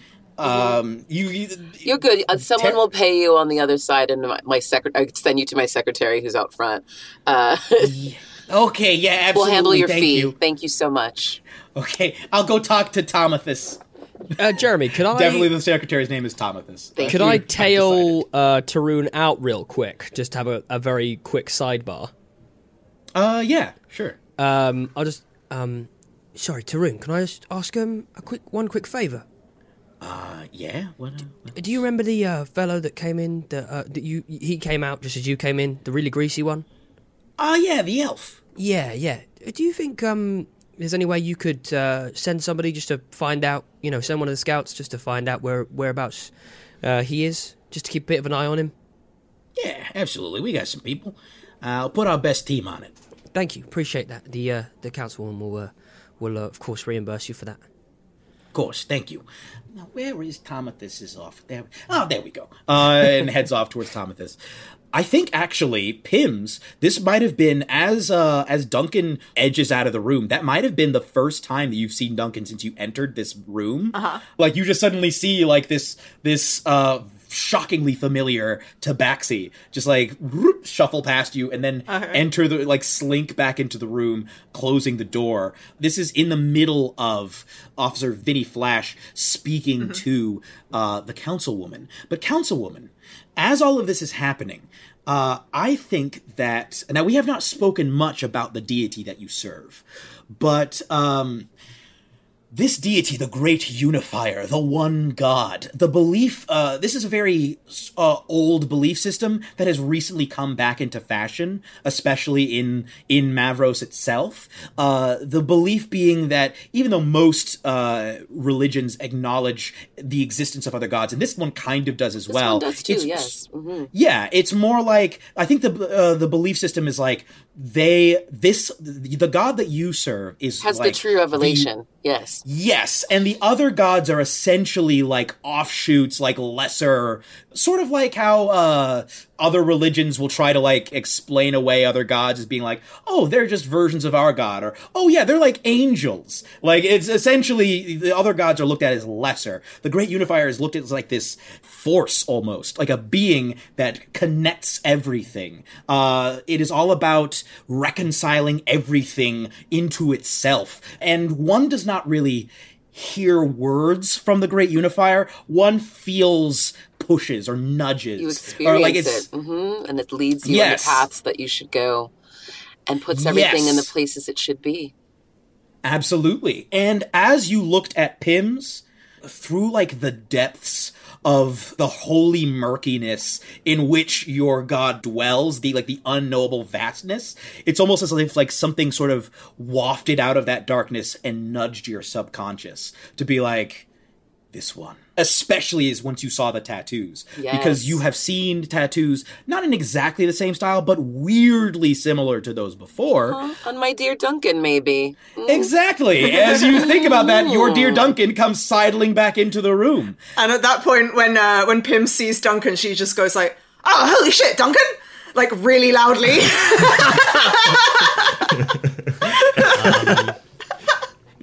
The room freezes. It echoes around the walls of the cathedral. It's like, somehow somehow under the door, like the whole city just. Yeah. What? Somewhere on another end of the city, somebody's on the toilet and they're like, huh? I feel like Duncan just like sits in the awkward tension for like way too long, just like. Pimms. Hey, you're alive. Yeah. That's cool. You too. Uh-huh. You two know each other. Hmm? Yeah, we did. We were in the orphanage. Went down the mines. Good times. No, it was shit. Yeah. But I still use the sledgehammer. Oh, look. Smashing people. That's pretty cool. Nice. Uh-huh. I'm not dead. I think a lot of people thought I was dead. Yeah, we all thought you were dead. Mm. If you could not tell people though, because I kind of like the people not knowing that I'm not dead, you know. Right, so we came here for a reason. Madam Hildebrandt, councilwoman, I have brought you, officer, please, go ahead, tell the councilwoman your story. Officer's just, Wunkle's just sort of staring up at the walls like, crikey, O'Reilly, your god loves a bit of stained glass, doesn't he? That's very impressive. Oh, absolutely, it's very illuminating, some would say. I'm not entirely sure how I might address a deputy mayor. Is it a bow? Oh, bow. And he gives a sort of awkward, bow from the waist. And says, PC Bilwop Wunkle, High Constable of the Civil Parish of Gersterley, at your service. Just coming to you with a little case that I've taken out of the parish. I was it you on the other end of the phone that I heard with Officer Vinny over there? Yes, I've heard a lot of your etymology about the place you're from and the words. I wanted to know if you... No, you don't need to... You like your etymology. We don't... You want to hear about our neighbouring village of Old Bridge? You'll never guess what it was named after. What's an etymology? Right, Pimms... Wait till you're spoken to again. Thank you. Officer, okay. Constable, could you please illuminate us to the stone is what I'm referring to that you have found. Oh, well, really... Do you have it in your possession and may I see it immediately? Yes? Can I do a little insight check as to, why this stone appears to be so urgent to this person? Go for it. I'm just to say as well, Duncan is as soon as anyone reaches for anything in Lady Hildebrandt's presence, Duncan is ready to pounce.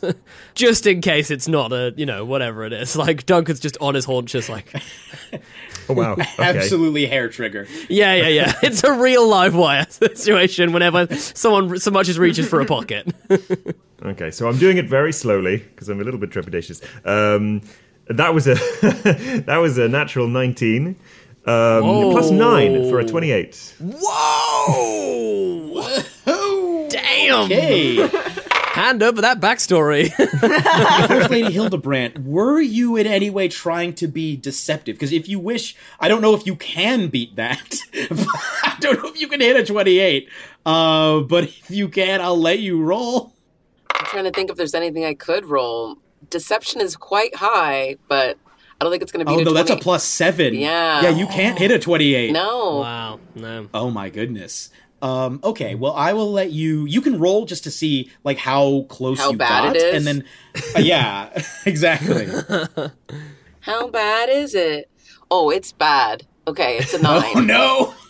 Oh, no! Okay, I will let you describe for me what officer Wunkle gets as he stares at you, very slowly reaching into his jacket.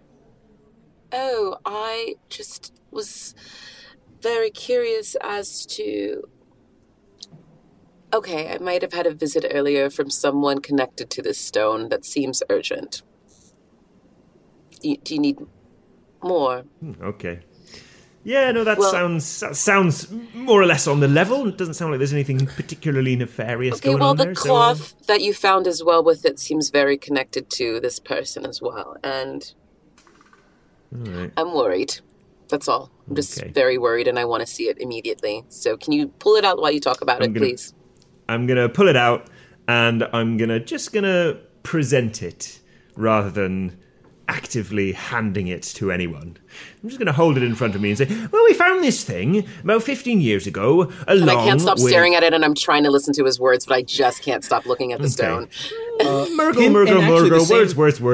words. There he is. The same actually goes for Pimms and Duncan, because the stone that he is holding, it's essentially like a small stone orb with lines. It's almost like cracks of crystal, like glowing crystal running through it, kind of like glowing like a turquoise glow, which both of you recognize as what appears to be like unprocessed eco. So this is the stuff that we mined up, basically. So we've dealt with quite a bit of this stuff. Yes, and not only that, but there's something very familiar about the way that this appears to have been, like, it doesn't look like it's just cracks. As you look at it, it appears to have been, like, an actual carved design.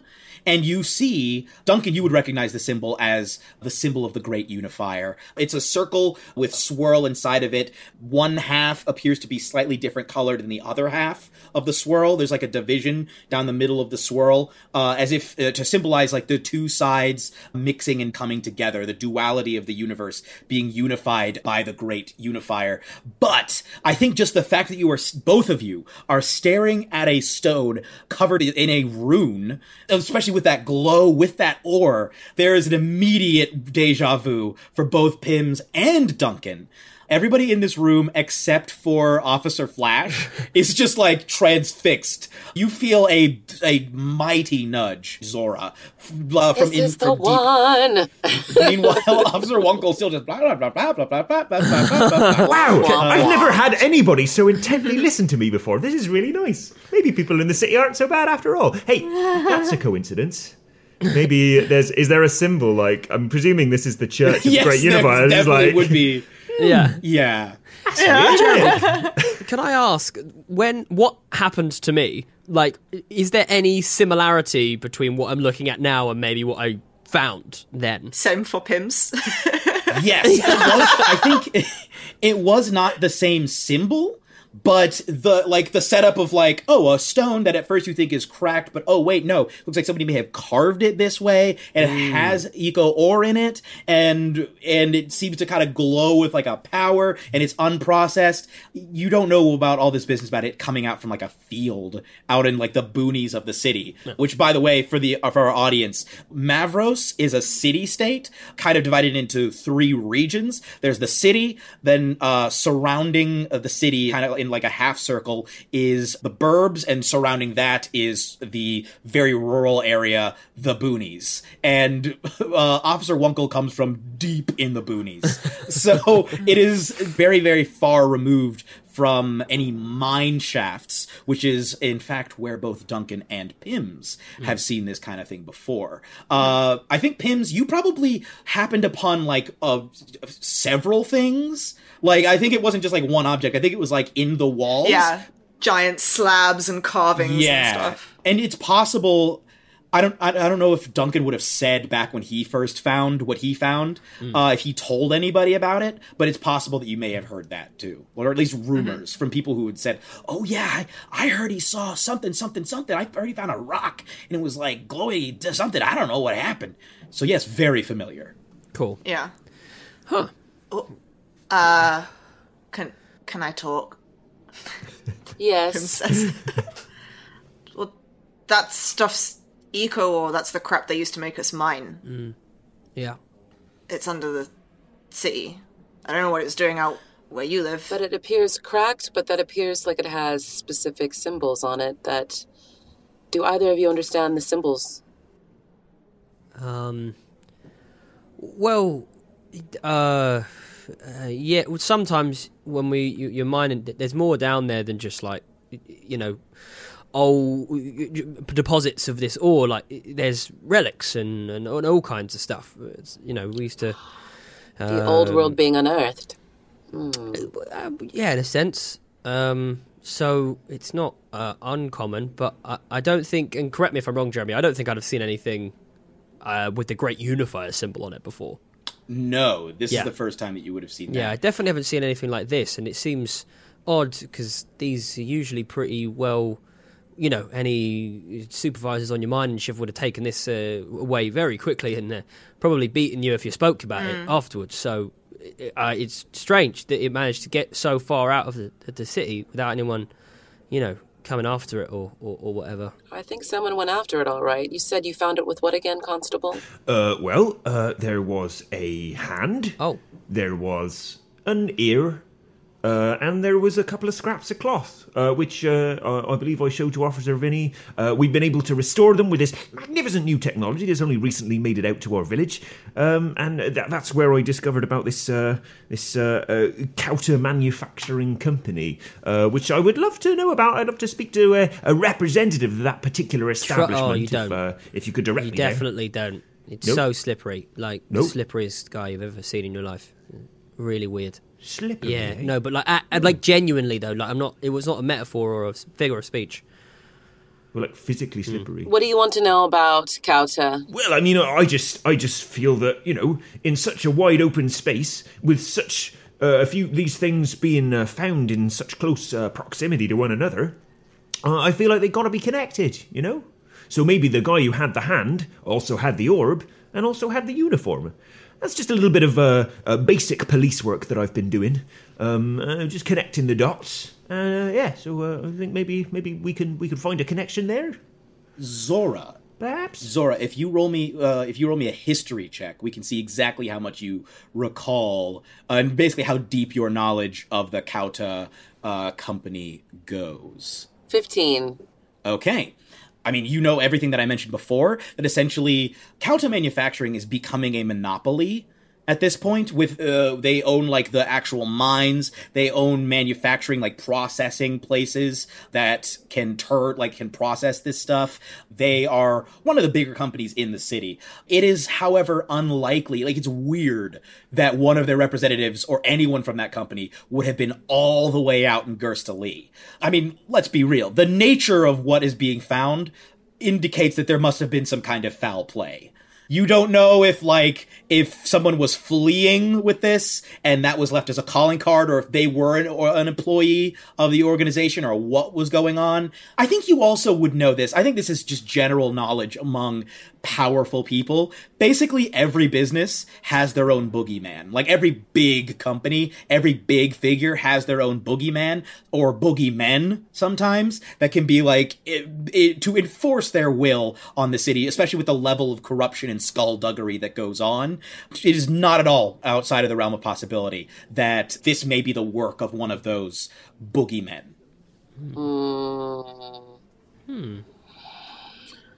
Well, Constable, I'm grateful for your service in bringing these pieces forward. Not at all. I think that you've made a very, very big discovery. I will let you know that Kauta is a monopoly in this city and is attempting to take over every single aspect of this place.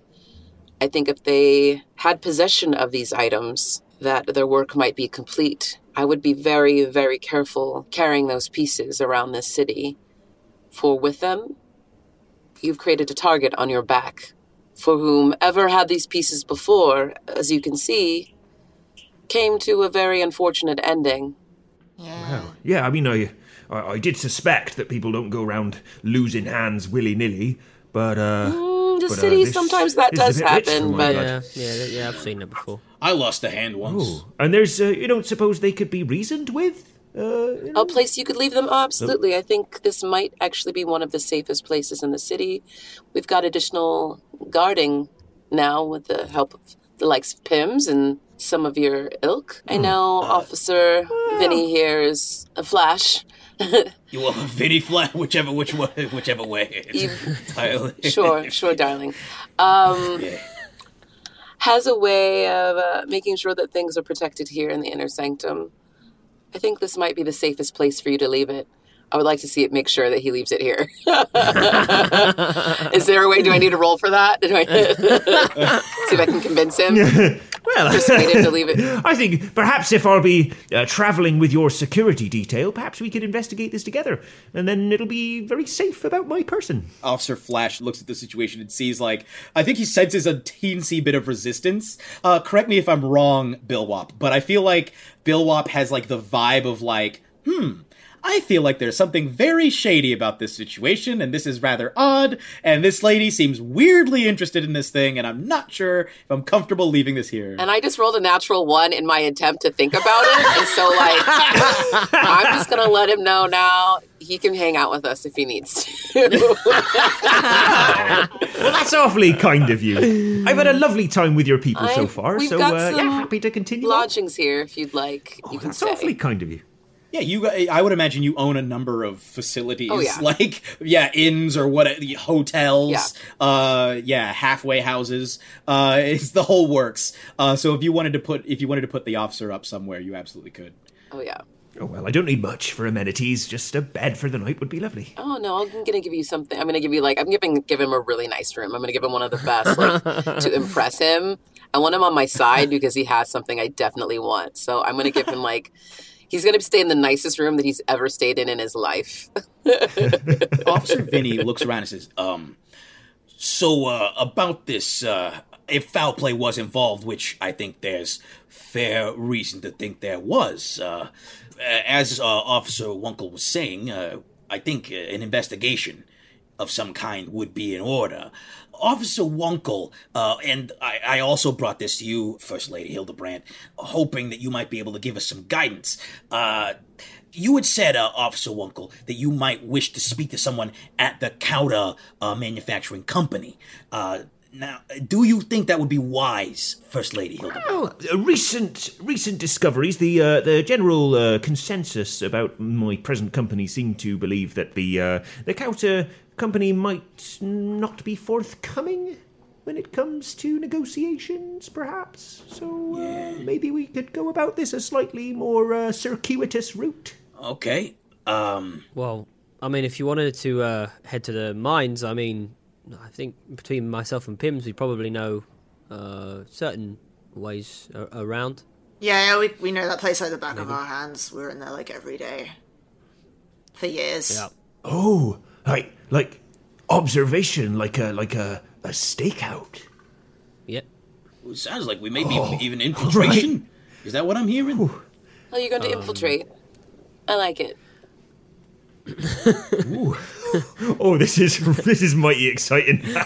You know? Oh, to think just 2 days ago I was scaring chickens away. Oh, this is great.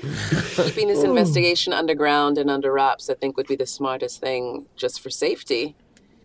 Lady Hildebrandt, might I suggest that we try to keep this within the people in this room? I'm just a little worried about Kauta's reach, and they seem to be getting a little bold in this particular area. I agree with you 100%. When did you start sounding so fancy, Duncan? I hang around with the lady now, so he's worked for me for many years, and I wear this, and I pull down the sweater vest, and I try to pull it and stretch it a little bit. So I'm I feel like they could make that cat noise where I'm you can see as he pulls it down, you can vaguely see the outline of his ribs underneath it. He's just so skinny. Okay, so if we're keeping this internal, then madam, you were saying that you're worried that Kauta might be up to something. Oh, they definitely are. Then I suggest that we split our forces a little bit. I can head over to Kauta, get a little contingency. I won't fill them in. It's essentially, we'll call it a routine inspection. I'm guessing we'd want to go to the main manufacturing plant, or would you rather I go to the mine as well? I think maybe we split, and my infiltrators here who know the mines like the back of their hands can take our dear constable friend to the mines. Yes, I think taking a look around and seeing what they're up to would behoove us all. Right. For Pimms and for Bilwop, this is like the fact that you are watching an officer of the law, and a detective no less, taking orders from not only a city official, but like this is like... They're not supposed to answer to city officials. Like, there's been no indication that he has been put on this detail. The level of influence that this woman seems to be wielding is very suspicious. It's a clear indication of, like, maybe, oh, dang. Jurisdiction works differently in the city. And, like, Pimms has been involved in gangs and shit, so she's just like, I mean, everything's corrupt, so I'm just not gonna say anything. Duncan will lean down to Zora and just say, I don't know how I feel about about us leaving you any in the sort of near future, given the the state of everything. Yeah, the little shakedown that we received earlier. Might I maybe suggest, if I may, Miss Hildebrandt, that perhaps you would to accompany myself and Pimms to go investigate, and then we would ask Mr. Flash here to, you know, send a few people to make sure the church is safe. I know you don't like to leave the church, but I'd feel better protecting you myself than leaving you in the hands of, no offence, sir, the law. None taken. You know, Duncan, I'm really glad that you were with me and that I found you. I think you continue to have my best interest at heart, and I appreciate that. You will be rewarded by the Great Unifier when the time is right. I think you're right. I shall traverse with you to the mines. I'll put an extra security detail around the church and see if we see any funny business going over at the manufacturing plant. Could I do a quick history check as to, like, is there any... Like, when it comes to, like, corporate espionage, is there anything in particular you'd look out for? Like, is this, like, a world where they just straight throw Molotov cocktails through the window and try to burn the place down? Or, like, you know, would they sneak in and try and steal stuff? Like, I'm just trying to, like, inform this police officer what he should look out for. This is very much like a who the heck knows. Like, you've heard of all levels. You've heard of, cool, like, burning places down. You've heard of shooting places up. You've heard of poisoning places. You've heard, there's one allegedly, that a place dug under the foundations of a building and caused the whole thing to collapse. Or it could just be as simple as, like, a poisoning or a couple of people waiting outside with baseball bats to really lean on somebody. Especially for wealthy people, sometimes ambushes and killings, because they know the rich people can pay to be resurrected. Essentially, like, a warning killing is not at all uncommon. Like, we'll kill you even worse next time. Duncan's, like, does, like, a knowing nod as he thinks about that. Yeah. Oh, yeah. Okay. Yeah, I feel like you've carried out some of these missions in the past. Oh, yeah, quite a few, I think. Yeah, this is, you know, the sky's the limit. Like, especially with something as powerful, a company as powerful as Kauta Manufacturing, could get real ugly. Okay, well, I'll turn around to Officer Flash and I'll say, listen, if anyone should arrive here, just make them aware that any favour that they should bestow upon the church will be returned in kind. Absolutely. Okay, I'm going to head out, but it was very nice meeting all of you. Madam gives you a curt nod, turns and walks out the door. Thank you as always for your service, Flash. Appreciate you. Thank you. Closes the door behind him, heads out. And I'll make sure on the way out that he gets paid some, as is standard with everyone leaving the church who's vaguely bought off in any way. That I'll see to it that they are paid off. He also, like, stops off at Tomathus. Yes. I'll before he goes on to say, oh, don't forget to go see Thomas this. Yeah. Oh, trust me, I never do. It's like Christmas for the officers when they come to the church. Heads off to go see Thomas. As the rest of you, I guess, get ready to head out. Is there anything that you wanted to take care of before leaving this place, or is that pretty much everything? Shall we say a prayer before we go?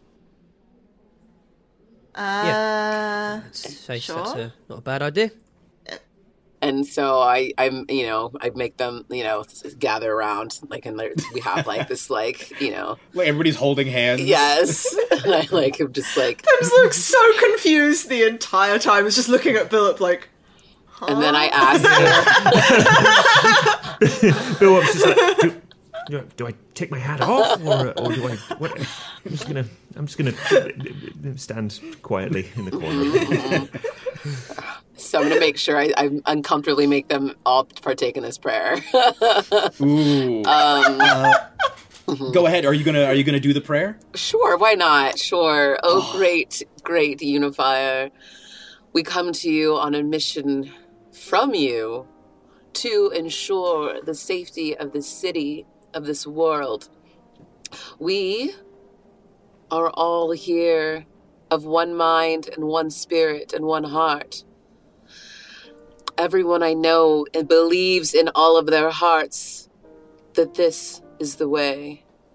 They are all here dedicated to you, this dear little Pimms, who, because of your mightiness, can grow in size to defeat even the greatest foes. Yes. Wait, what? Just really quietly. Oh, and I should let me just interject. As this prayer goes on... And on. This was...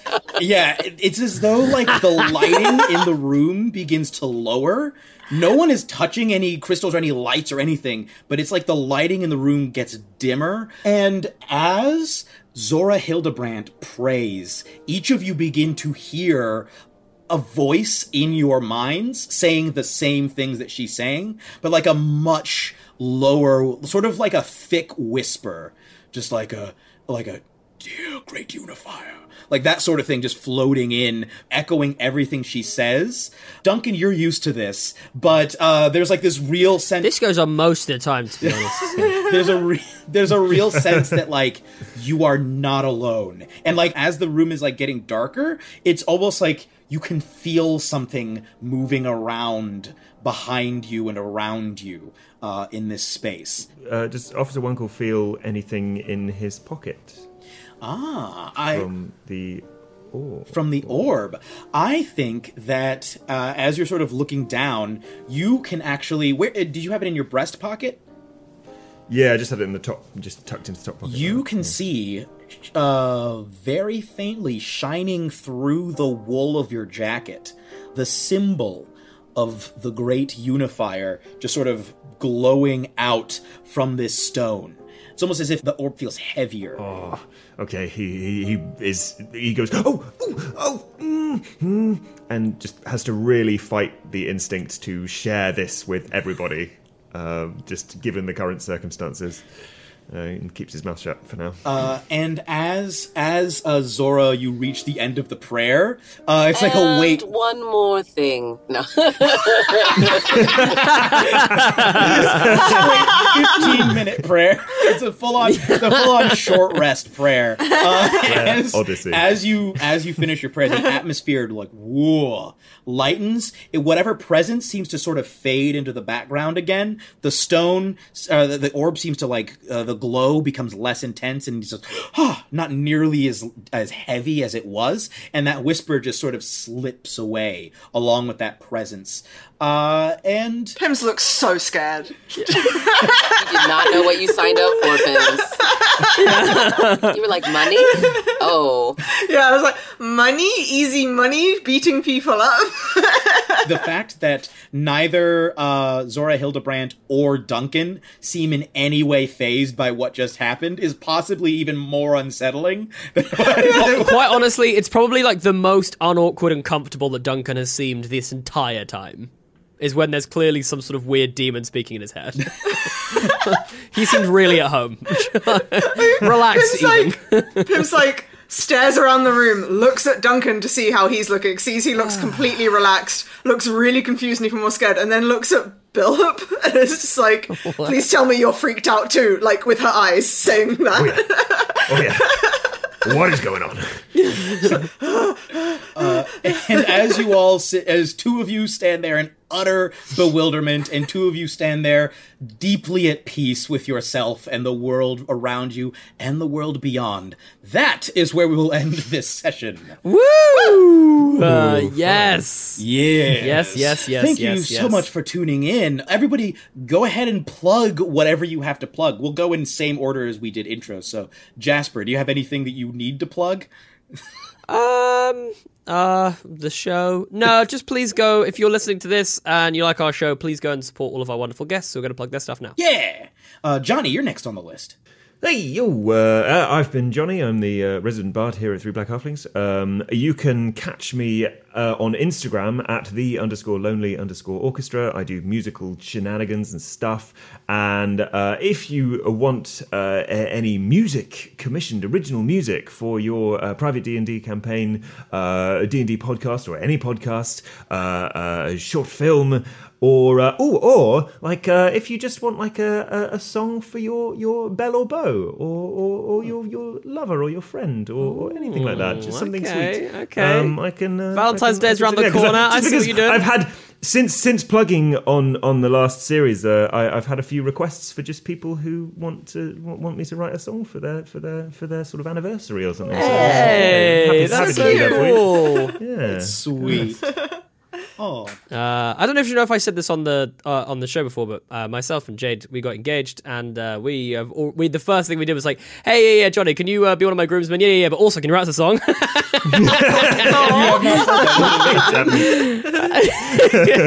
Johnny's gonna be there playing the fiddle at the wedding. Yep. Oh no! Legitimately, that's what we've asked him. Oh, fully. Oh, dude, that's awesome. Yeah. You're gonna bring your instrumental monstrosity. I've got a year. I better start practicing right now. Yeah. Okay, and Terry. That is the sweetest thing ever. And now I want a song. That's so sweet. And I also want a date. So anyway, I'm available at the Terry Gamble on the internet. You can find me. Yes, I'm single. And it's Terry with one R. At the Terry Gamble on Facebook, Twitter, Instagram, or terrygamble.com if you want to just keep up with what's happening. I try to keep stuff up to date there. I am the co-host of Horror Movie Survival Guide, a weekly podcast that deep dives, spoiler heavy, into scary movies each week. We have some wonderful interviews coming up. I believe our 250th episode is coming up very soon. And we have some great guests lined up. I'm so excited. You guys are going to freak out on who we got coming up. I'm always freaking out the guests you have on there. You've got some big guests. Yeah, I know. You have some big guests. Thompson on and everything. Yeah. Yeah, like, come on. So, like, we've got, Patton Oswalt, we've had, like, some amazing guests that are friends of the pod that are just, but this year I was just like, oh my God, really? Anyway, in the middle of scheduling right now, and I'm just like, so exciting. You guys are going to love it. You can check me out there. And I don't know, I think that's all I'm doing at the moment. I'm busy pre-doing a bunch of other things that I can't talk about yet. So yay. Yay for that. Yay. Yay for new things coming up soon. And Isa. Hi, I'm Isa. If you want to find more of what I do, then I go by Evil Clever Dog on Twitter and Instagram and YouTube. I'm a designer and cosplayer and crafter. On YouTube, I make cosplay and crafting videos and tutorials, so go and check those out. And I'm also part of the Asians Represent podcast, and we'll either have stuff in the works or have stuff that has just come out with them, depending on when this ends up going up. But just in general, check out the Asians Represent podcast because we're really cool. Yeah. And of course, I am your very neighborhood dungeon master, Jeremy Cobb. If you stopped by for the first time, Three Black Halflings, we don't just do actual play, we have a whole talk show that we do. We do interviews. Mm-hmm. We've interviewed Terry, in fact, on the show, and we had Johnny on an episode. We haven't had Izzy yet, but it's only a matter of time. It's only a matter of time. It's clearly happening. Yes. But yeah, we do interviews. We do talk about diversity and in TTRPGs and nerd space in general. All sorts of fun, good time things and so good things. I love it so much. Thank you. I tell people about your show all the time, and I've had some people come back and just like they're like, oh my god, I told you, I already told you, it's the best. And they're like, yeah, it wasn't hyperbole. Like it's legitimately so good. Well, don't take it from me. Take it from Terry. There you go. Exactly. That's better. You can follow us at TB Halflings on Facebook, Twitter, Instagram. You can also, if you like what we do, you can support us on Patreon. Patreon.com/TB Halflings. You can follow me if you want to on my burgeoning social media account on Twitter at Jeremy Cobb 1. That's Cobb with 2 B's. And Jasper, you're on Twitter as well. For much longer I am on JW_Cartwright. No doubt you'll soon have more followers than I am sure. Just a Jeremy doesn't sleep, so Jeremy's got more time to get them, crunch them numbers. There we go. Well, okay, I guess that's it for this session. Thank you so much for listening to this tale from the City of the Black Rose. We will catch you next time. So long, Shire folk. So long, Shire folk. So long, Shire folk. That was a HeadGum podcast.